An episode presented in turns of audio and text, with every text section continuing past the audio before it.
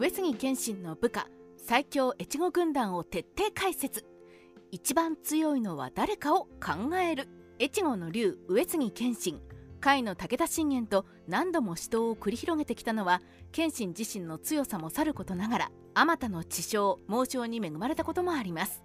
そこで今回は最強越後軍団を紹介し一番強いのは誰かを考えてみましょ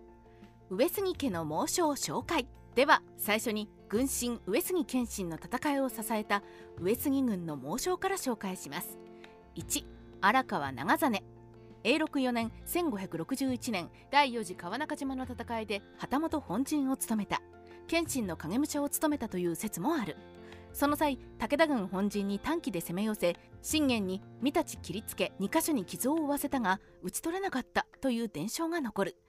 紅葉軍艦には武田家でこの荒川長実が上杉謙信ではないかと噂されたと記述されたことから信玄と謙信の一騎打ちや三太七太刀の伝説が定着したとされる。合戦後の行方は不明で国元に帰れなかったとも伝わる2小島弥太郎妙高高原あたりの出身で上杉謙信の幼少期から側近として仕えた30人力とされた強力無双の豪傑で巨大な金棒を振り回し敵を鎧や馬もろとも破壊。鬼小島弥太郎の異名がある。しかし強いだけの残忍無比の人物ではなく川中島の戦いで弥太郎と一騎打ちをしていた山形正景が武田信玄の嫡男の武田義信が窮地に陥ったので主君の御曹司の窮地を救いたいので勝負を預けたいと願い出ると弥太郎は心得たと快諾して一騎打ちをやめた。正景は弥太郎の行動に感銘を受け川中島の戦いの後に花も実もある武士と称賛した。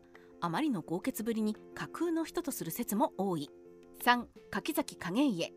越後上杉氏の重臣で謙信と春影の後継者争いでは迷わず謙信についた。謙信の下で七手組大将の一人に数えられ先手組300騎を率いて上杉家屈指の戦上手と言われる。第4次川中島の戦いでは先鋒を務めて武田信玄の本陣に迫り信玄本陣を壊滅寸前まで追い込んだことはあまりに有名。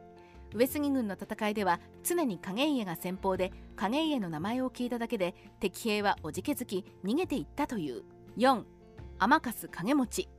長尾景虎が関東管領職に就任した時に宇佐美貞光柿崎景家川田長親とともに鶴岡八幡宮で汚染士大将を務めた。永禄4年の第4次川中島の戦いでは影持がしんがりを引き受け千曲川に布陣して三女山から下ってくる武田の別動機と激戦を繰り広げた。紅葉軍艦では謙信秘蔵の侍大将の中で天粕近江の神は筆頭なりとし少林山では勇気地望兼備した侍大将と激賛している。謙信没後は上杉景勝に仕え会津若松米沢の2度の威風にも従い1100石を領有した。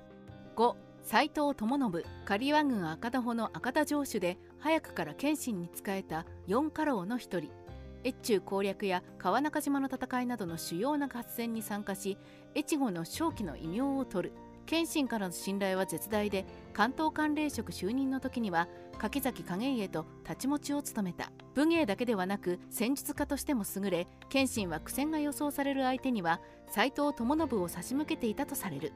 天正6年1578年のお盾の乱では上杉景勝を支持し上杉景虎を支持していた武田勝頼との外交交渉にあたり光越同盟を締結して上杉氏の基盤を安定させた。友信は忠義と仁愛の心が深く私卒をいたわり百姓を慈しんだので万人から慕われた。内政でも活躍し武闘派が多い上杉家中では目立つ存在でもあった。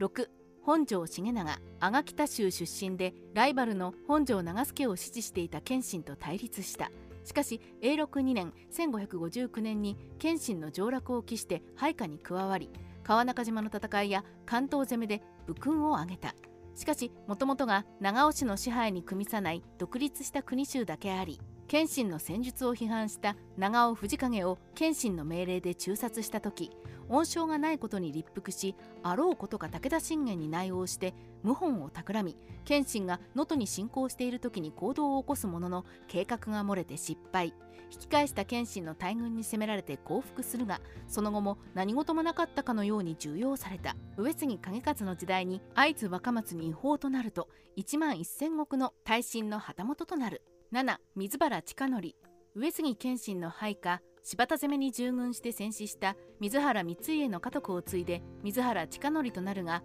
それ以前の経歴は不明。おたけの乱では上杉景勝を支持して重臣となり関ヶ原の戦いの派生慶長出羽合戦の長谷道場の戦いでは自ら鉄砲隊を率いてしんがりを務め前田利益と共に退却戦を成功に導いている。大変な反骨感であり関ヶ原の戦いの後徳川家に従軍した主君景勝にも批判的だった。大阪の陣でも鉄砲隊を率いて活躍したが二代将軍秀忠より感情を受けると子供の石合戦程度のことで感情をもらおうとはと平然と言い放ったとされる。8前田利益漫画やゲームでは前田慶次として知られる。前田利家の甥として利家に仕え秀吉の天下統一事業に協力するがさまざまな理由から前田家を出奔ししばらく京都で浪人生活をした後会津若松に違法になった上杉景勝に仕えた。慶長5年1600年の慶長出羽合戦長谷道場の戦いでは退却戦の手柄を立てたとされる。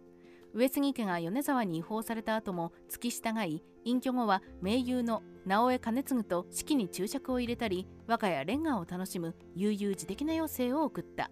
上杉家には武勇をもってなる猛将が多いようです。最後の前田利益については上杉謙信の財政中には仕えていませんのでタイトルに反していますがおまけということで入れました。上杉謙信の知将紹介。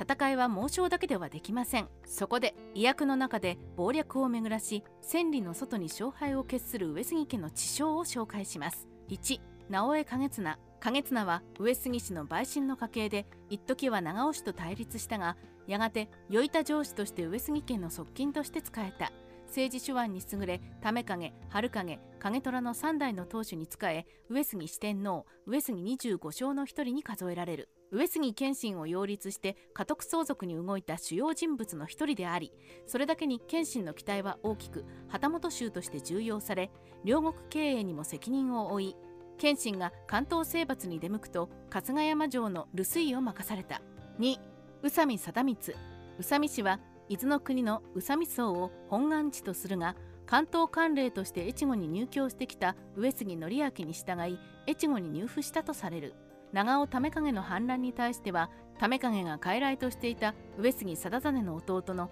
上杉貞則を立てて反旗を翻したが後に降伏した。為景の隠居後は長尾景虎に仕え対立した長尾正景を攻めて降伏させている。ちなみに北越軍記や各種軍記物に登場する越後流軍学の祖で謙信の軍師として知られる宇佐美貞之と同一視されることが多いが一次資料に宇佐美貞之は登場せず幻の軍師とされる。3直江兼次。上杉謙信の養子となった長尾正景の子の秋影の故障として春日山城に入り謙信亡き後お盾の乱を経て景勝が上杉家を継ぐと景勝の命令で上杉家重臣の直江家を継ぐ。その後は実質的に上杉家の内政と外交を取り仕切り上杉家中では景勝を上様兼次を旦那と呼び二党政治が続いた。兼次はいち早く豊臣政権に服属することで上杉家を救い会津天保で出は米沢城主となり30万石の大名にまでなるが秀吉没後には家康との対立を回避できず慶長出羽合戦を戦うが関ヶ原の戦いで家康の東軍が勝利し上杉家は米沢30万石に天保となった。しかし上杉家を滅亡させずに天保にとどめたのは兼次の外交手腕の力でもある。4千坂景親。上杉氏の所流で四家老の一人常に謙信に禁じしているので手柄についての記録は少ない。主に外交交渉を担当し本能寺の変後にはいち早く羽柴秀吉への使者を務めて景勝の上洛にも帯同。伏見留守役に命じられて諜報活動に従事した。家中でもいち早く徳川家との和睦を主張し上杉家が江戸時代にも生き残る上で重大な貢献をする。初代の江戸家老に命じられた。5色部勝長。阿賀北州で本庄氏と共に越後秩父市を形成した。長尾為景。春景景虎の3代に仕えた宿老で一時は上条貞則について長尾氏に背くが再び帰属した。その後は独立心が旺盛な阿賀北州の取りまとめと調停をして謙信の信頼が厚く関東から信濃へと参陣を求められ永禄4年1561年の第4次川中島の戦いでは柿崎景家の窮地を救い獅子奮陣の活躍を見せ謙信より血染めの感情を受けた。上杉家に忠義を尽くした忠臣たち。武士は強いだけでも賢いだけでもありません。主君や味方を守るため命を懸ける忠義の心もまた検証されてしかるべきでしょう。1吉江景助吉江氏は西蒲原郡吉江を領した上杉氏か長尾氏の分家とされる。天正10年1582年3月吉江景助が籠城する越中魚津城は織田家重臣柴田勝家の北陸方面軍の猛攻を3ヶ月にわたり耐え抜き6月に落城。吉江一族は景助を含め全てが自害する。しかしその直後に信長は本能寺で応し柴田勝家は上杉氏の反撃を受けながら退却を余儀なくされた。2川田長親上杉家では珍しく近江の国の出身。上杉謙信の2度目の上洛後に召し出されて旗本として仕える。主に外交面を担当したが一向一揆が激しくなるとその最前線の魚津城に派遣された。謙信死後に攻勢を強めた織田軍に対抗して戦うが織田信長はその才能を惜しんで近江の国に領地を与える条件で引き抜こうとするが拒否。天正9年1581年越中松倉城で長近が病死すると統制を失った上杉軍は各地で織田軍に敗れるようになった。上杉氏の忠義の臣としてはこの2人が代表的でしょう。特に川田長近は織田信長から直接に引き抜きを受けながら拒否してまで上杉家への忠誠を貫いたあたり上杉家に強い愛着を持っていたことがうかがえます。戦国上杉軍団の最強は？上杉軍団の最強は伝承まで込みなら小島弥太郎や信玄に太刀を浴びせたと言われる荒川長実が挙げられると思います。しかし史実縛りだと名前が出るだけで敵兵が逃げ出した柿崎景家や知有兼備で常に困難な敵のいる場所に配置された斎藤智信でしょうか。武力だけに限定しないなら重宝の達人で上杉家存続に貢献した千坂景親も捨てがたいですね。日本史ライターカワウソの独り言。今回は上杉家の猛将知将忠義の臣合計で15名を紹介してみました。これで全部というわけではありませんが上杉軍の層の厚さがわかる内容になったのではないかと思います。